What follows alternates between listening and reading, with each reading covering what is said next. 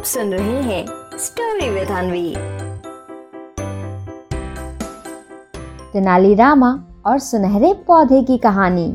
एक बार राजा कृष्ण देव राय अपने किसी ज़रूरी काम से कश्मीर गए। वहाँ उन्हें एक गोल्डन कलर का खिलने वाला फूल दिखा।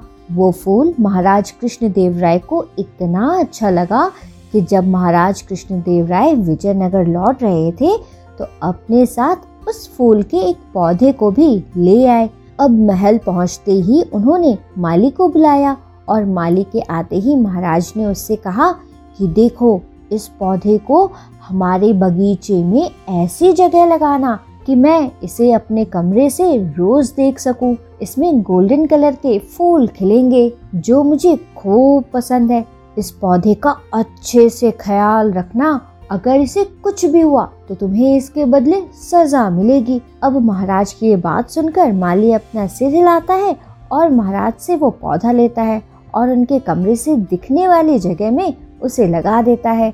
अब दिन रात माली उस फूल का खूब ख्याल रखता था और फिर कुछ ही दिन बाद उस पौधे से सुनहरे फूल खिलने लगे।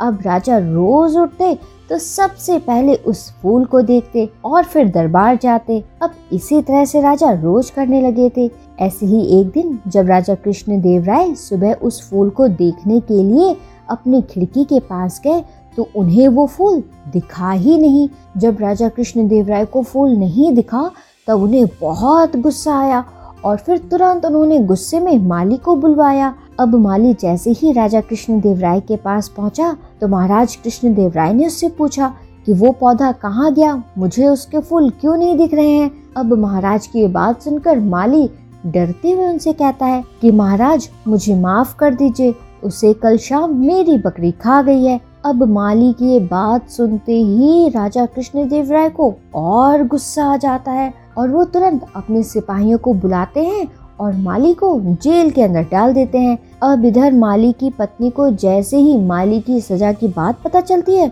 तो वो तुरंत राजा के दरबार आती है और उनसे रोते हुए कहती है कि वो माली को छोड़ दे, उन्हें सजा ना दे, लेकिन महाराज तो गुस्से में होते हैं, इसलिए वो माली की पत्नी की बात नहीं सुनते।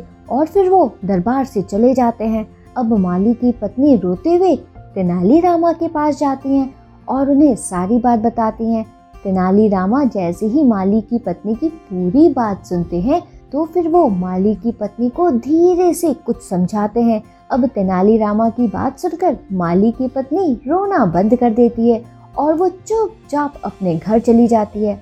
अब अगला दिन होता है माली की पत्नी अपनी बकरी को लेती है और उसके बीच सड़क पर खूब पिटाई करने लगती है। अब ये बात राजा कृष्ण देव राय तक पहुँचती है कि माली की पत्नी बकरी को मार रही है। बकरी की पिटाई की बात सुनकर राजा तुरंत माली की पत्नी को बुलाते हैं और उससे पूछते हैं कि वो अपनी बकरी की पिटाई क्यों कर रही है। अब राजा की बात सुनते ही माली की पत्नी तुरंत राजा से कहती है, महाराज सारी गलती इस बकरी की है। वो सुनहरा पौधा खाया तो इस बकरी ने था, लेकिन इसके बदले सजा मेरे पति को मिली है। इसीलिए महाराज, मुझे माफ़ करिए, मैं तो इसकी खूब पिटाई करूँगी।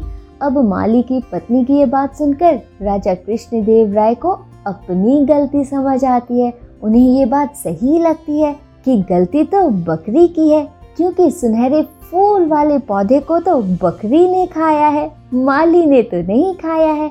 अब माली की पत्नी की ये बात सुनकर राजा कृष्ण देव राय उससे माफ़ी मांगते हैं और माली को जेल से बाहर निकालते हैं और साथ ही राजा कृष्ण देव राय माली की पत्नी से पूछते भी हैं कि तुम्हारे पास इतनी बुद्धि कैसे आई कि इस तरह से मेरी गलती के बारे में तुमने मुझे समझाया? अब राजा कृष्ण देव राय की बात सुनकर माली की पत्नी उनसे कहती है कि महाराज, मुझे रोने के अलावा तो कुछ आ ही नहीं रहा था। ये सारी बातें मुझे तो पंडित तेनाली रामा जी ने समझाई हैं। अब माली की पत्नी की ये बात सुनकर राजा कृष्ण देव राय तुरंत तेनाली रामा से कहते हैं कि, तेनाली रामा, आपने मुझे एक बार फिर बड़ी गलती करने से रोक दिया। और फिर इसके बाद वो तेनाली रामा को फिर से खूब सारा इनाम देते हैं। तो बच्चों, क्या सीख मिलती है हमें इस कहानी से?